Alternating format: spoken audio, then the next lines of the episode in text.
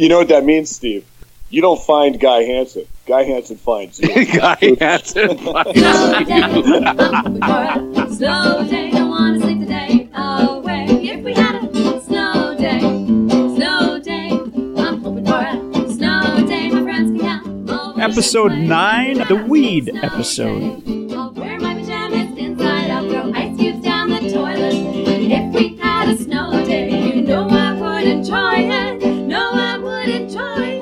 And a few things from the last pod. We had a whole bunch of stuff going on on Twitter, boys. It was it was crazy. I really feel like the last pod blew up for us. Tell your friends.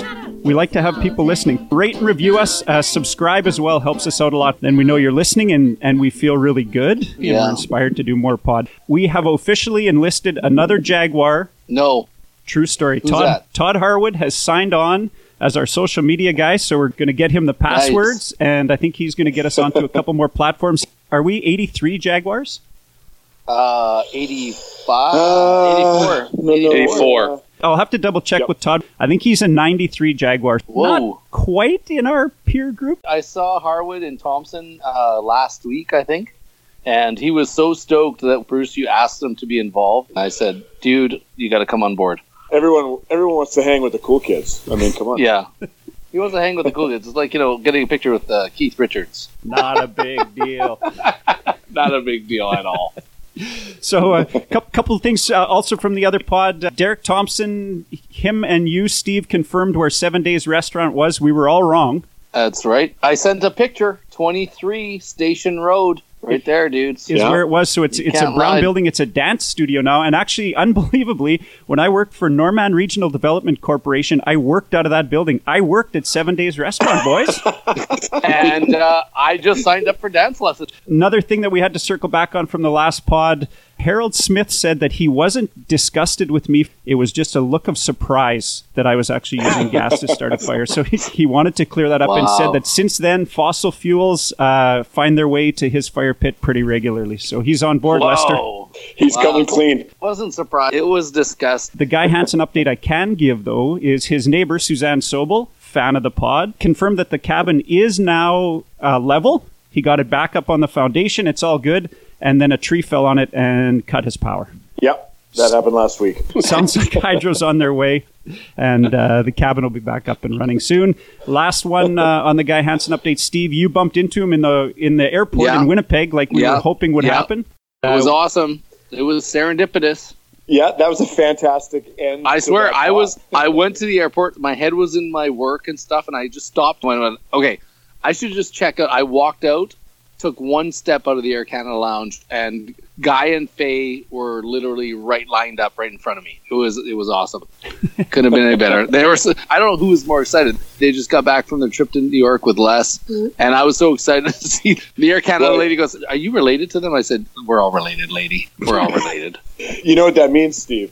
You don't find Guy Hansen. Guy Hansen finds you. Guy Hansen finds you. He's like, he just steps out of the trees. oh, I'm gonna go look for Guy Hansen. and Step out the door. Hey, Steve, what do you want? Why are you looking for me? And what's with the pan flutes every time you show up, dude? Steve, are you drunk? You No. drunk on this podcast. I have dude. I haven't slept. You're all for over two- the place. You're mad. I haven't I haven't Reel slept him in, Bruce. Two, I haven't slept for two days. Okay, well, for the record, if he was drunk, it would be socially acceptable because we are recording this podcast rather late at night. It's almost midnight in. Uh, I in- I wish I was. so you know it's that. It's not like it's two in the afternoon on a Wednesday. It's true. Fair sounded, li- sound like a public advertisement there. Like,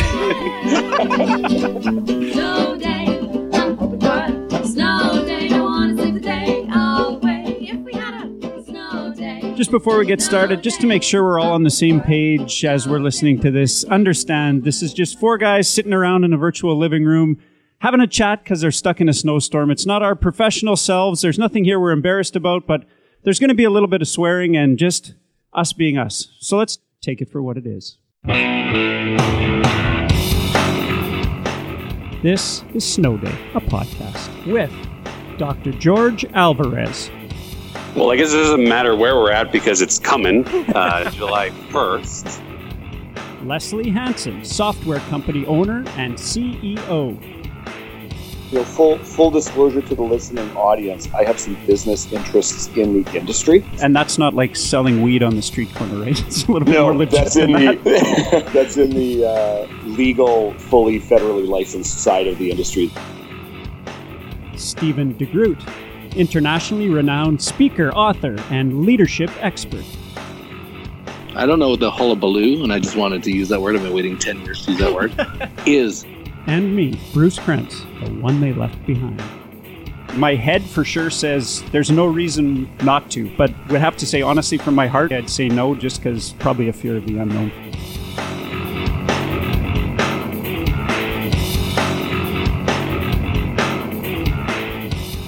Let's do just another quick roundup. We talked a little bit about what I've had going on, but Georgie, what's been up with you? You're having trouble getting a word in edgewise here. Yeah, it's, it is hard with these group of bozos. Uh, Les and I were out in uh, on Vancouver Island uh, near Tofino celebrating my birthday and Jeff Bacon's birthday, and we were surfing and fishing and drinking and just had a spectacular weekend uh, together.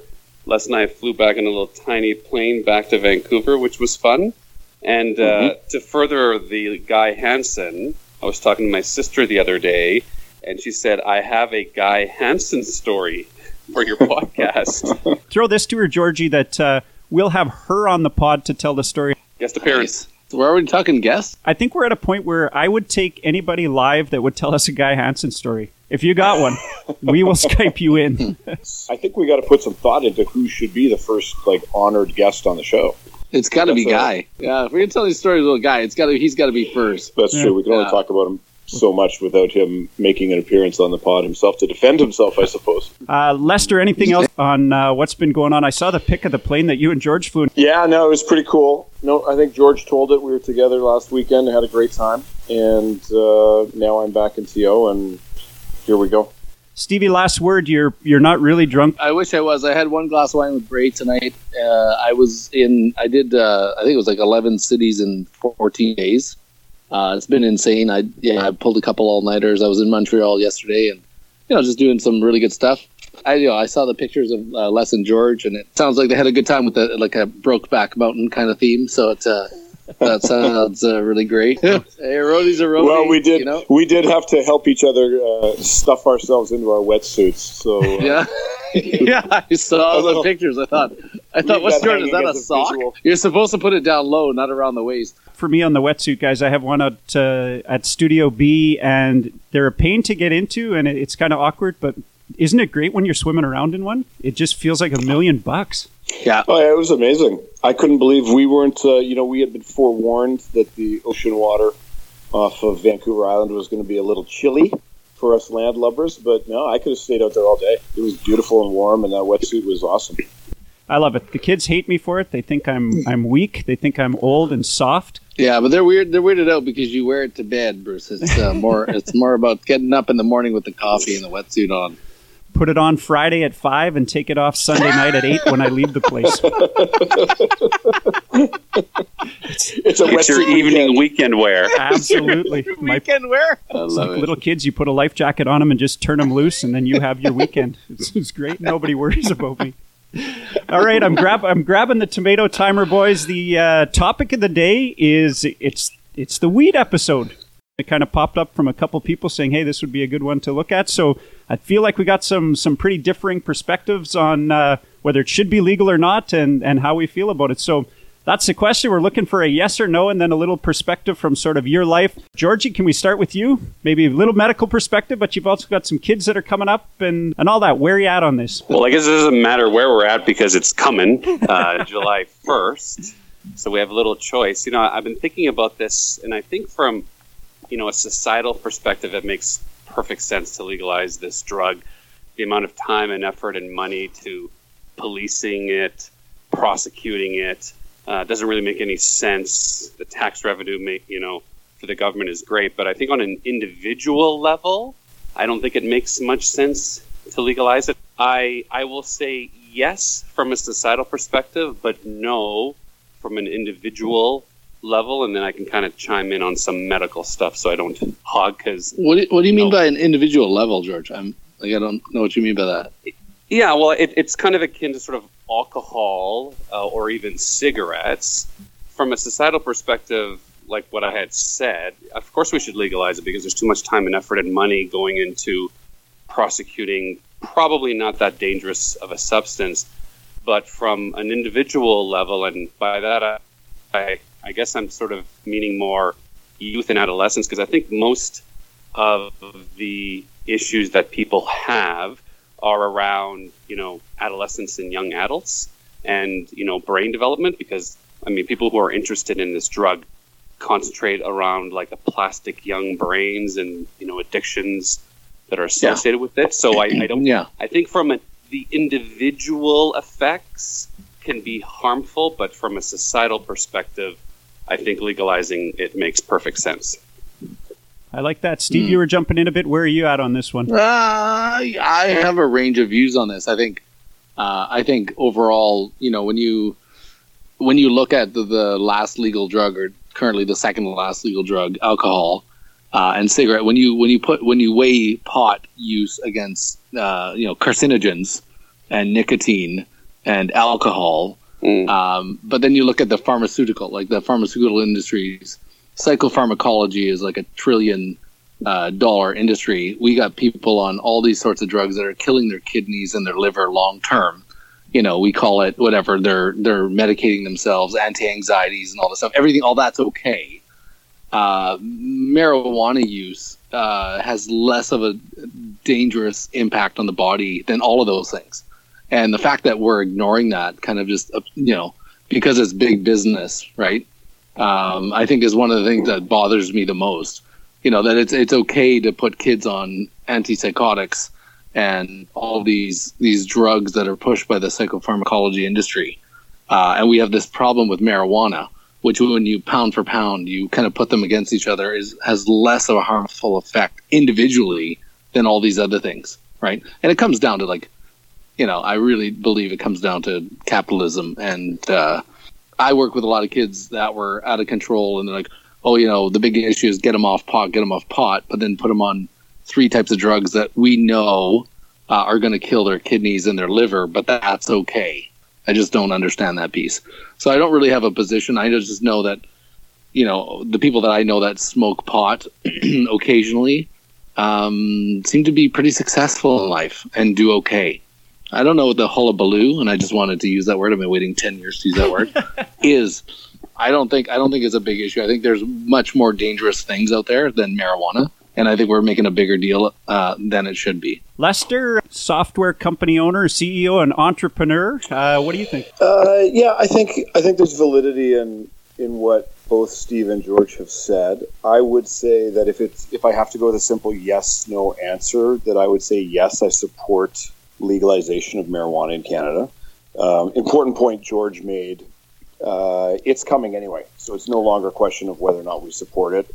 Um, by by all indications out of Ottawa next July, um, legalized recreational use marijuana is going to be the law of the land of Canada, and we're going to be the first, you know, major Western country that is going to have that laws. It's going to be a pretty interesting time to be Canadian because we're going to attract a lot of international attention in the news. You know, full full disclosure to the listening audience, I have some business interests in the industry. I've been thinking about it and, and working around it for quite some time. And So, and and that's not like selling weed on the street corner, right? it's a little bit more no, legit that's in that. the yeah, that's in the uh, the legal, fully federally licensed side of the industry that that has uh, come to life in Canada in the last few years. And I think there's a I think there's a couple of things to think of. You know, George, when you say that there's a risk on the individual side centered mostly around child use, for sure. I don't think anybody, no, you know, no right-minded adult thinks it's okay for uh, children to smoke marijuana. The same way we don't think it's it's okay for them to drink alcohol, which is why there's going to be uh, legal age. I think in every province, the legal age for for marijuana use is going to match the legal age for alcohol use. Uh, now we all know, uh, and we all did drink underage, and we probably all smoked weed underage as well. So that's not necessarily going to stop anything. But I think, in terms of you know society trying to govern itself accordingly, uh, every effort will be be made to keep marijuana out of the hands of kids. People need to recognize, you know, as when the liberal government started to table this in the run up to the last election, that they thought it would be a platform that would make sense to Canadians. People on the other side of the issue all come out of the woodwork with their opinions, and it's like, well, now so many people are going to start smoking marijuana, and now kids are going to start smoking marijuana. Now people are going to start driving stoned, so we need roadside tests for marijuana. People need to realize that anybody in Canada right now who wants marijuana gets marijuana. The black market for recreational use marijuana in Canada is in the billions of dollars. It is easier for in in most places, and Steve, I'm sure you're more familiar with this than me, but in most places in Canada, it's way easier for a teenage underage kid to get marijuana than it is for them to get alcohol. yeah, So- just go to the high school. Just go to Yeah. the local high school and you get it. Yeah, yeah. and so when you when you think about the problem that you're trying to solve, you have to think about whether your solution is actually addressing that problem. Right? The way mm-hmm. you're going to keep kids from smoking marijuana is not by keeping it illegal, because that's already not working. Because teenage kids smoke marijuana. The way to keep kids from smoking marijuana is through proper education and proper counseling and all the you know smart things that we try to do as a society to to raise our our children properly and, and safely. I think the other thing too is that that everybody uh, in most parts of the world, everybody is starting to realize that what we grew up because it was a term that came out of the the Reagan '80s, uh, the war on drugs in general has failed all around the world. That Mhm. that efforts, you know, to take police action, military action against drugs has not worked. It's resulted in a, in you know drug crime and violence on a global scale that's probably much worse than anybody even envisioned in the 80s. It's it's absolutely out of control. As a as a governance to say to take a step back and say, okay, what we have been doing for 30, 40 years absolutely is not working. We should take a different look at this and take a different approach to it is probably a smart thing. And Yeah. I'm I'm not you know I, ha- I have some friends and there's some very intelligent people, very strong politically minded people who have gone to the extent of, of they're now starting to advocate that all drugs should be made legal because if you take the criminality out of it, we have a better chance of controlling the safety issues around it. I'm not sure I'm convinced to go that far yet, but I certainly think that that legalizing marijuana is a step in the right direction because there's billions of dollars being made by people growing and selling marijuana in this country already, and there's absolutely no way for that product to be controlled. Yeah, I would disagree with that less because I, I the, the first half of your argument I think is valid, but just like us growing up with alcohol and everybody I deal with medically and we all deal with socially, I think just because you regulate it and you control it and you tax it doesn't mean youth or young adults will use it more responsibly. Oh, that's not the point that I was making. No. I, I didn't say that happened. I, I just said that legalizing it, I don't think is going to lead to increased usage because the usage levels in teens is already astronomically high. Yeah, Yes, I disagree, less. It'll it'll it'll definitely go up. It's impossible to believe usage will not go up. Why would you ever think it would not go up? Because it's more available. Because it's Well, more available. that- but why do you think it's going to be more available? I'll tell you the one place. I'll tell you the one place that a kid will not be able to buy marijuana after legalization, and that's in any store that's legally licensed to sell it. Where they will be able to buy marijuana is exactly where they're buying it right now. But there, no, there's no way a, a 16 year old kid is going to walk into an Ontario government controlled store next year and buy marijuana. It's not going to happen. but their 18 year old big brother will, and then give it to them. I, I mean, I feel a little bit like George does. I think I think if it's more socially acceptable, which it will be, it's going to lead to an increase in use. A little bit just like some controls have led to less smoking. Right when we said you can't smoke in bars anymore, you shouldn't smoke in your car. I think that's led to some, some people doing it less, right? Because it's a little less socially acceptable. Now I just I just smoke in my bed. I suppose. And and There'll be know, a blip less. There'll be. I don't blip. think there'll this, be I don't think the center point. I don't think the center point of this conversation should be necessarily whether or not the usage rate in youths is going to go up or down, because obviously we're all on the same side of not wanting that to happen. My point was simply that you know a lot of people who have those hardline views against legalization are are are both naive and uninformed on how readily accessible it is. Yeah. Yes, that's As true. and I and I agree. That's my I, point. Like like I, yeah, and I agree with that. You can if you want pot, you can get it anywhere. Uh, what I agree with less is, uh, you got a bunch of crap in it. You don't know where it's from. It's not safe. You know, Yeah. I mean, there's those those factors as well, right? And I think you know, it's one of those things that we're gonna it's gonna happen. It's coming, like you guys say, and we're gonna learn to deal with it and figure out how to make it safe and uh, less accessible. George, alcohol in Europe, right? I mean, it's like you know, when you make something taboo, there's another element of the need to get it, the need to have it, right? When you when you regulate it in a way where it's socially acceptable and there's an education and there's like responsible role models, that's when you start to shape it, right? But when it's like you can't have it, you can't have it, I think there's an extra element there to that drive to have to get it and seek it out in ways that are unacceptable and unsafe. That's that's another element, I think. Yeah, no, and I mean, I have personal experience with that. I mean, alcohol was very demystified. Me growing up, it, my dad made you know a thousand liters a year. Wine was Right. always around. There was always people drinking around. So for me, there wasn't no mystique around alcohol. So as a consequence, I didn't Yeah. particularly go try to drink behind. It wasn't locked so I up. think it's valid. Yeah, yeah. I think that's yeah. a valid It wasn't locked up. You know, when it was locked up, it was like, oh, is this thing that's just out of your reach, right? Uh, kids are why you want to talk about brain science and neuroscience. Kids are kids are wired biologically uh, to take risks, right? So when there's a risk Absolutely. element, when there's a risk element to it, there's there's research, un, you know, unequivocal that they you know, kids will try to take that risk. So you take the risk away, and you take that danger away. It's that simple. Like there's Taking the risk away by making it more accessible, making it norm, Yeah, m- normalizing it Yeah. basically. Yeah, yeah. There's there's a there's like there's a lot of research that shows that teenagers are wired to take risks, and a risk is the chance that you're going to succeed or fail. Risks that are taboo are higher likely that kids will go for.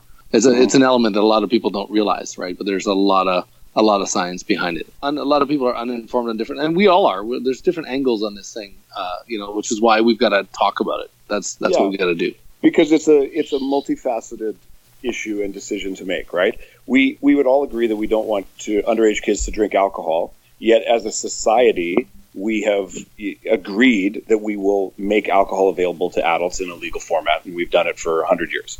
We would all agree that we don't want kids taking narcotics and opiates, but Mhm. as a society, we continue to empower the medical profession to write prescriptions for drugs that we know end up in the hands of kids. So Yeah, we've decided, you know, to take these risks and try to protect youth from them in other areas.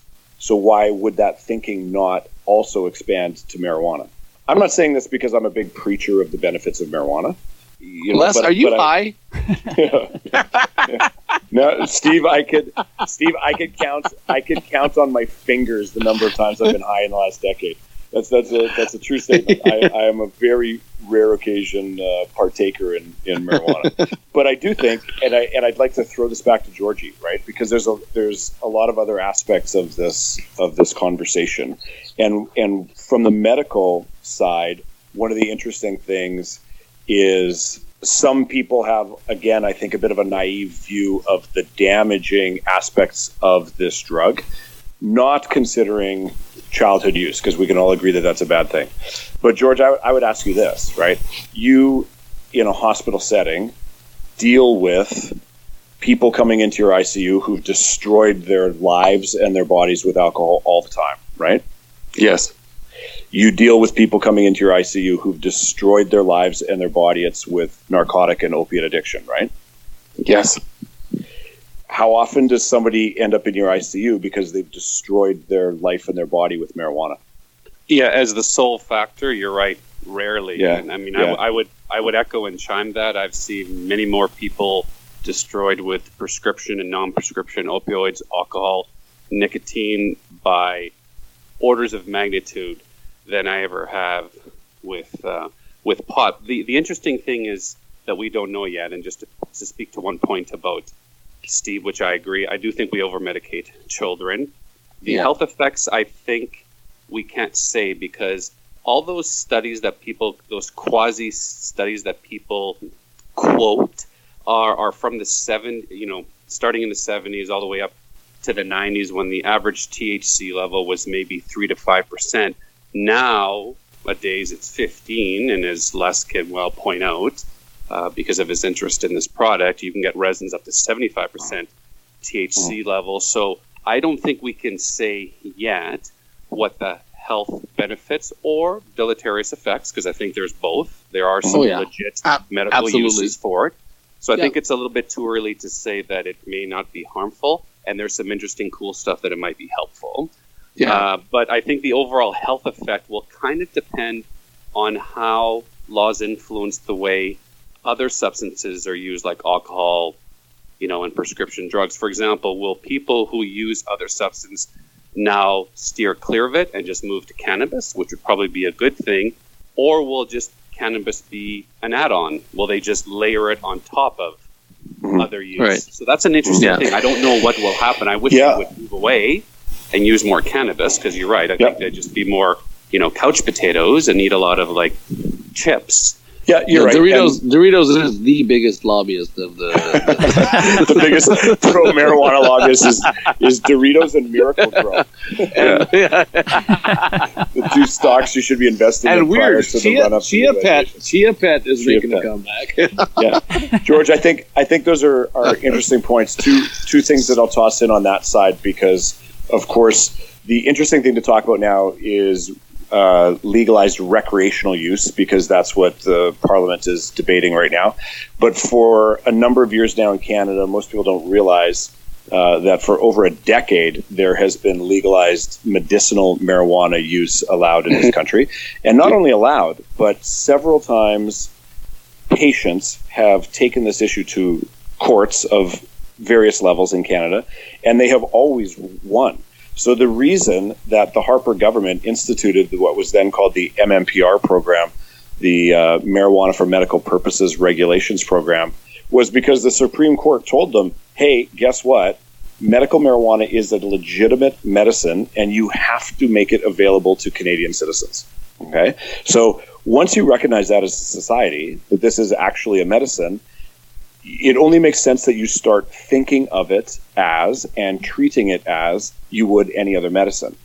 And the reason I think that that's important, George, is because what you're saying is very true. Most of the studies around cannabis use, the medical studies, are not what you would consider like a valid, you know, tier one, double blind, randomized study because there's never been resources available to do that. But I think one of the benefits, the pharmaceutical companies are going to start to pour millions and millions and hundreds of millions of dollars, research dollars, into what can actually be done with this drug.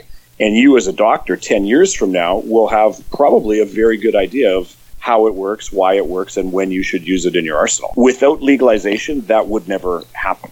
And then the only other thing I'll toss in just quickly is I know there are, are some studies being done now, and there's some doctors out east here already who use uh, cannabis as a um, cessation plan or a step down plan for opiate addiction, um, which I think we'd, we'd all agree if you could take an opiate addict and step them down to being a pothead, um, you know, they're, they're still an addict, but they're in a much better place. yeah, they're much safer. Yep, that's a good point. Well, we're we're well past the end of the tomato timer. We might have to do a part two on this one because we were uh, we were rolling pretty good. Couple thoughts uh, from me. Probably a little bit of a, a just a trepidation of the unknown. Be opposed to having a separation between the medical and the recreational side of all this, right? I agree with you, Lester, that. Uh, it seems like there's lots of medical benefits. It's funny to me up to now though, the studies that you see and the and the little things that you see in the media often feel like things that you would see for red wine or beer saying, you know, red wine is good for you. You should drink two glasses a day. But there's no real Just, just two. What the? Yeah, For- that's for your- absolutely true, Bruce. for your antioxidants, right? Well, whatever that means. Yeah.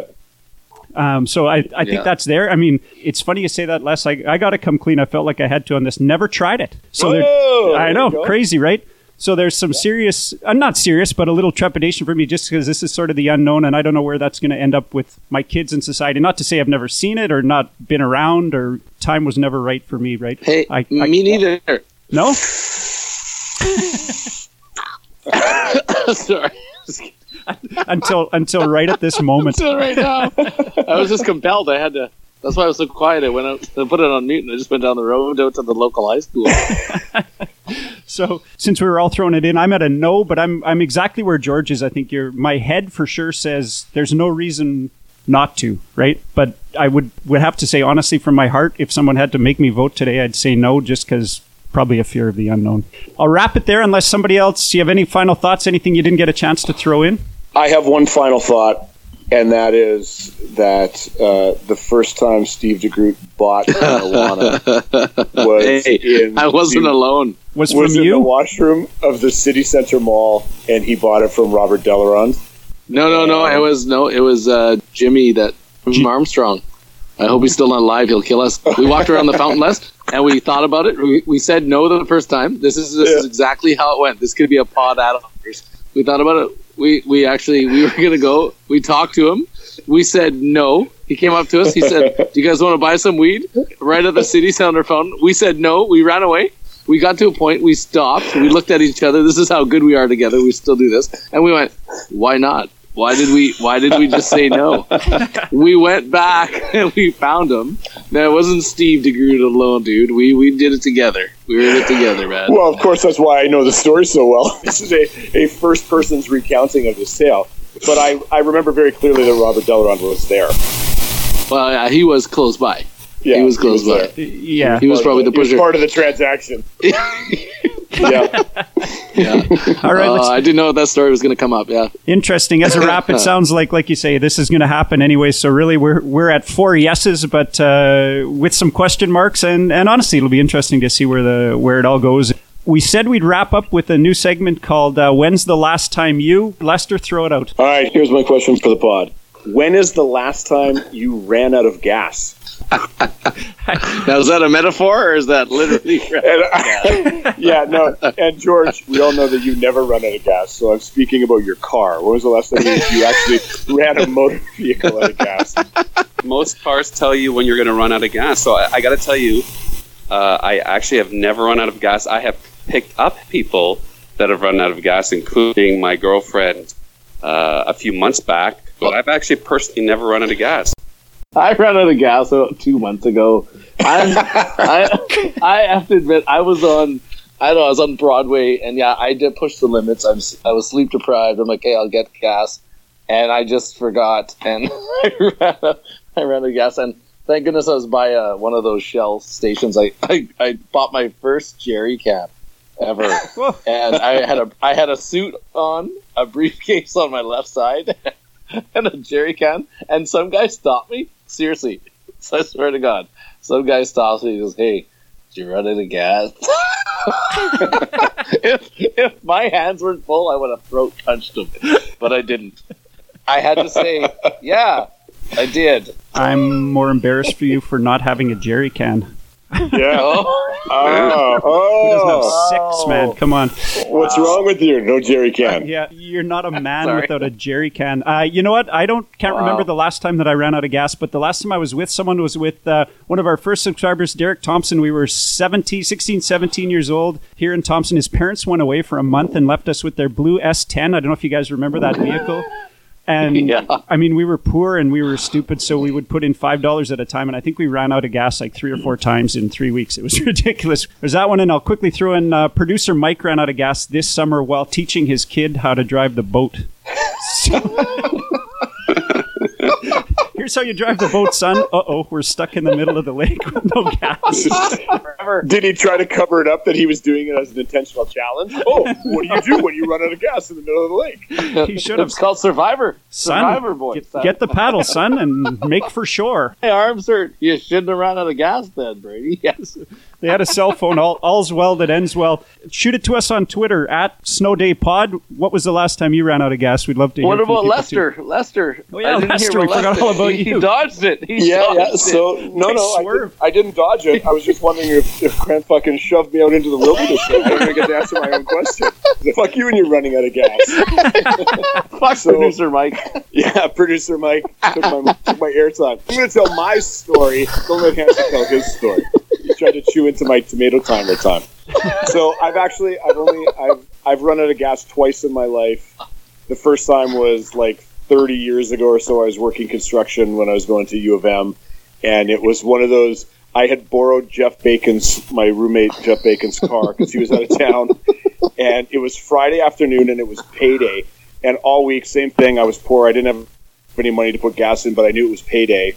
So I, uh, I I thought I would chance fate and get my paycheck and take my paycheck to the bank and put gas in the car, and I didn't quite make it, and I ended up pushing his 1978 shit brown Ford Pinto all the way down Waverly, and it took me about three hours.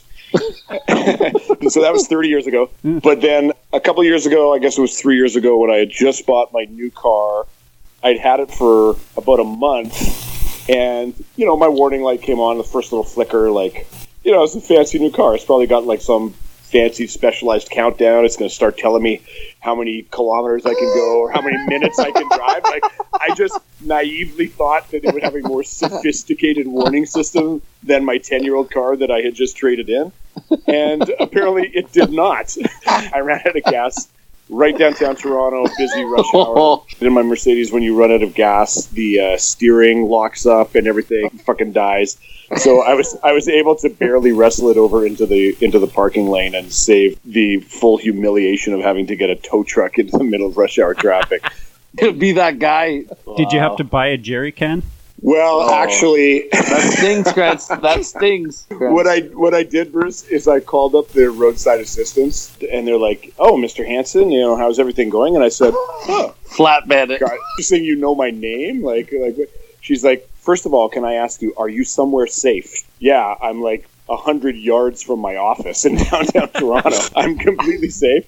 I just ran out of gas, and she goes, "Oh, no problem. We'll have someone come out and take care of that." Twenty minutes later, a little dude walks up and taps on my window, carrying a jerry can of gas. That's So- white man money there. I know, right? You know, well, let me end it with a little shout out to my uh, recently deceased father. I carry a few things always in my car because of him. One is a jerry can, two is booster cables, three is money, like hard cash. I always have like 50 bucks in my car, and four is toque and gloves. Because my mm. dad said, you all, you know, traveling the Manitoba winter. So I carry those four things in all of my vehicles all the time. I'm looking Where- for that 50 bucks, man. The next Where do you I keep borrow the your fifty car. bucks? yeah, exactly. Fuck the toque. There couldn't be wiser words, but we're all going to be looking for that 50 bucks, Georgie. This is going to cost you a fortune every time you give us a ride. I heard I heard nothing but the 50 bucks. Those are wise words on that. that. That's a pod, boys. We got a wrap right there. It's Quick shout out to one of our new listeners, Debbie Foster. She's only listening. our first confirmed American listener, so uh, top Hey, shelf. Debbie. Keep listening. We'll Keep see you in enjoying. the NCAA pool in the mountain. Yeah, Tampa, Florida, Tampa, Tampa. All right, take care, guys. Great job. See you guys. If we had a snow day, you know I would enjoy it. No, I would enjoy it.